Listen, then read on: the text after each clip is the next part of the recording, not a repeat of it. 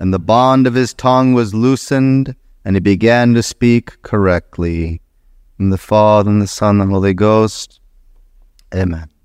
My dear faithful, this 11th Sunday, we see this miracle of our Lord Jesus Christ healing the the man who could not hear and he could not speak or could not speak properly. It reminds us of the importance of speaking correctly. So we see our Lord work this miracle and we are amazed. We're in great wonder at the, the power of God who can use his saliva, his spittle,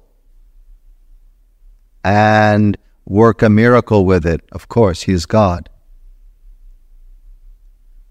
But once he, he heals this man, he says the word epheta, he opens the man's ears. Now he can hear. And from maybe he had a speech problem, he was mute, he could he was mumbling, maybe his tongue was uh, not able to form the words, or he just made nonsense. Now he speaks correctly. It is a reminder to us, as I say, of the good use of our tongues. This, this incredible power we have as human beings to have communication. But like anything we have, anything of our body or our soul, we can use it incorrectly. So just look a little bit today on the danger, the problem that we, we many of us, actually everyone has, that we do not always speak correctly. How many sins are committed by our tongues? How great are the number of souls who are lost on account of sins of the tongue? Something we need to consider. St. John Chrysostom says, There is no member of the body in which the devil can deceive us so frequently as by an uncontrolled tongue and an unguarded mouth. The devil, devil uses that, that weakness. He uses that to bring so many souls into sin. This includes not only, uh, let's say, our speech, but also, especially nowadays, people with their thumbs writing messages or online stuff or text messages or whatever these things are, how many souls are lost or destroyed by this bad use of communication, bad use of our speech? If our conscience should reproach us that we frequently can sin by our tongue, let us think today how we can more carefully avoid these sins and be like the this this man in the gospel. By the grace of God he begins to speak correctly. Let's look at this today and see what we can learn. Firstly we know the very first sin of our parents was from bad communication from believing a lie the devil tempts Eve to eat of the tree of the knowledge of good and evil, he tells her this great lie You will become as gods. Uh, God told you not to eat from this tree because he doesn't want you to become as gods. He tells her this whole story, this fake news, this evil thing. And she believes it. She believes it and she eats of this fruit. What consequences come from this great lie, this great misuse of communication? They, she, she and Adam both, they lose their earthly paradise. They lose the grace, the friendship of God. They lose their right to heaven. They become subject to all sorts of tribulations, sorrows, afflictions, and even death. All because of this belief in a lie, this, this terrible use of communication. One sin of the tongue brought about all of the effects of original sin not only the, the devil, but how many times throughout our history you have heretics or schismatics who, who lie and lie and lie. They misuse their tongue. They, they go against the teachings of our faith. How many millions of souls are brought into error by bad speech, by lying words, by erroneous statements. The tongue is truly a powerful thing, but it can be misused so easily. How many times have Catholics undergone persecution, either as a group or as individuals, because of the lies about the Holy Catholic faith or about that person? You can read throughout your history. So many of these persecutions were started with a lie. Oh, the Catholics are responsible for this. Oh, the Catholics are against this. And then, then the government comes down and crushes them because of a lie. This is so many of these things are based upon bad use of the tongue. And not only throughout history, but you could say throughout your own human experience, through your own lives. How many times do you know within your families or friends or workplace or even in the chapel a single word or a single sentence of uh, something you said wrongly or somebody else said wrongly causes estrangements, bitter feelings, enemies, even people are starting lawsuits, riots, all sorts of things are started, even that you know within your own lives, because someone said something foolish, untrue, provocative, unnecessary, uh, causing calumny, uh, something lying about another's person reputation. How many scandalous words people believe wrongly how many times do these things cause incredible evils? It is said that the, the wicked souls of this world, and that includes all of us, we can cause more damage, more mischief, more evil with our tongues than with anything else on, at our, in our possessions. It's something to consider. All this bad communication or unnecessary or damaging communication it is something we forget that our, our tongues, our words, they should they should reflect what we are thinking, what, what our hearts are feeling in a sense.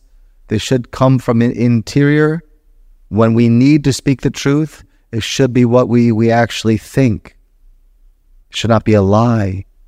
As, as we read in the Proverbs, lying lips are an abomination to God something to consider. People, we, we when we misuse our tongue, we speak uh, calumny, we detract, we say evil about other people. It is an abomination to God.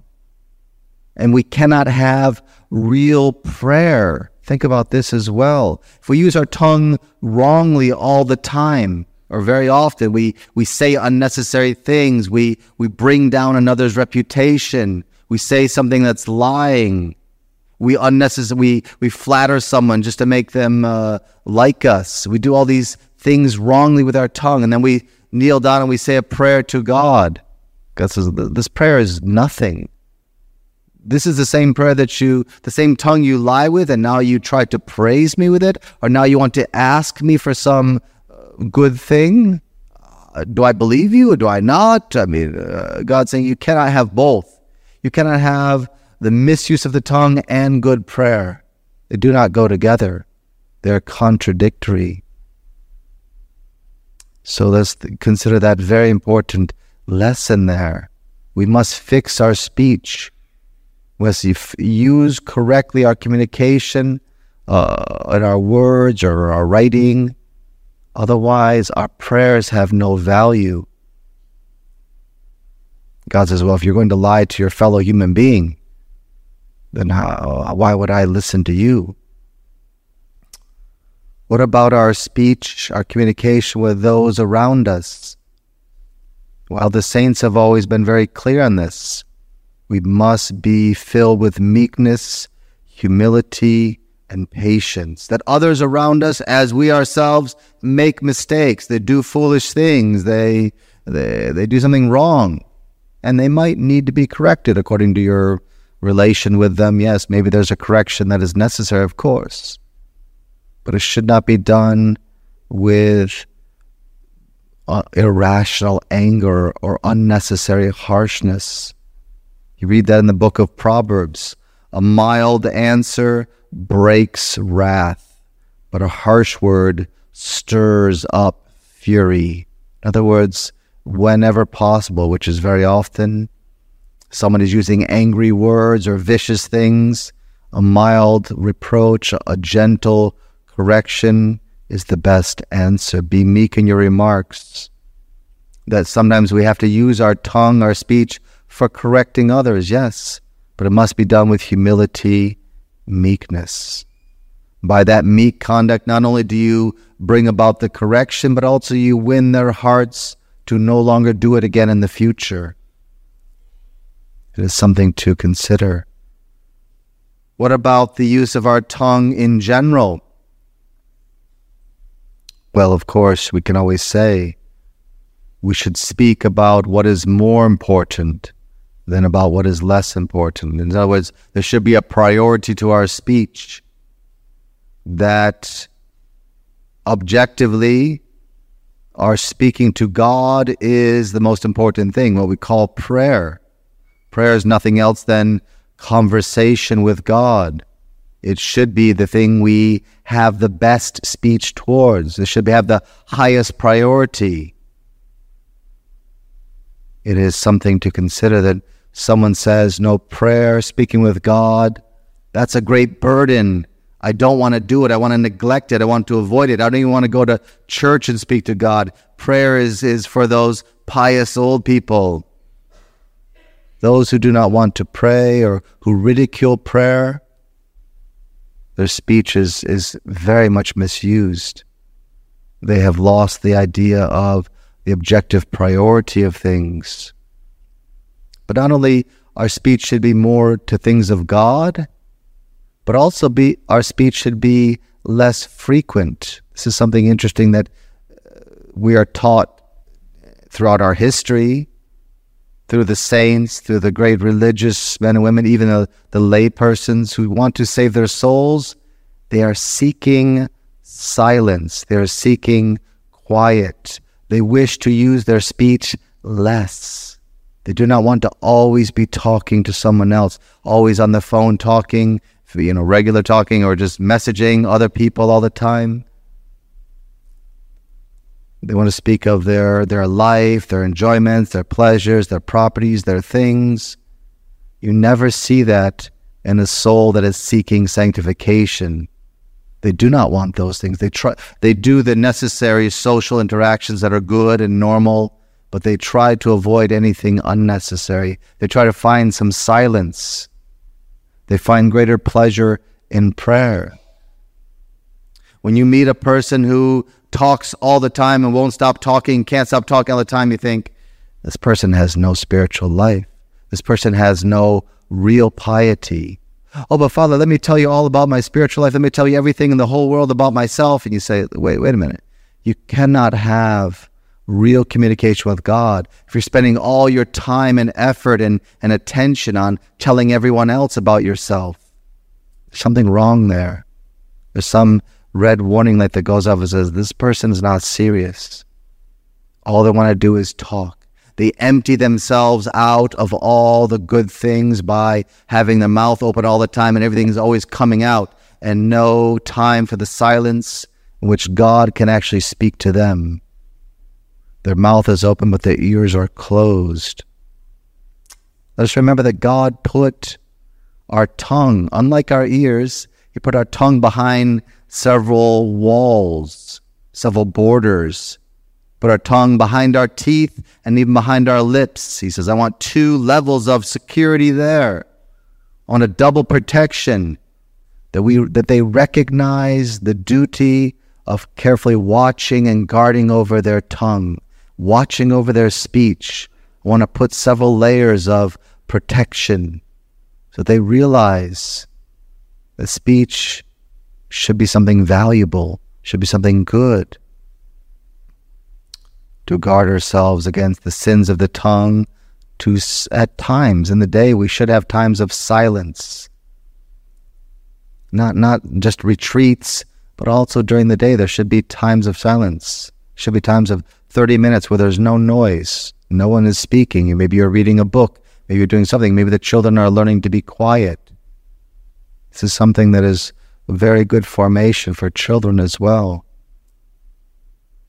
Let us look at the lives of the saints.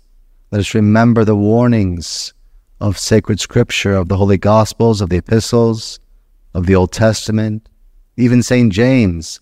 Let every man be swift to hear, but slow to speak. He who talks much commits many and maybe even grave faults. Much talking hinders any progress in the way of virtue. Virtue, piety, sanctity, these only grow in silence. Something that we don't like to hear because we like to talk. We are social creatures. God made us as social creatures, and therefore, a social life, communication, these things are fine. Used correctly, using with prudence and being sparing, never forgetting the words our Lord Jesus Christ has told us. I say unto you that every idle word that men shall speak, they shall render an account for it on the day of judgment.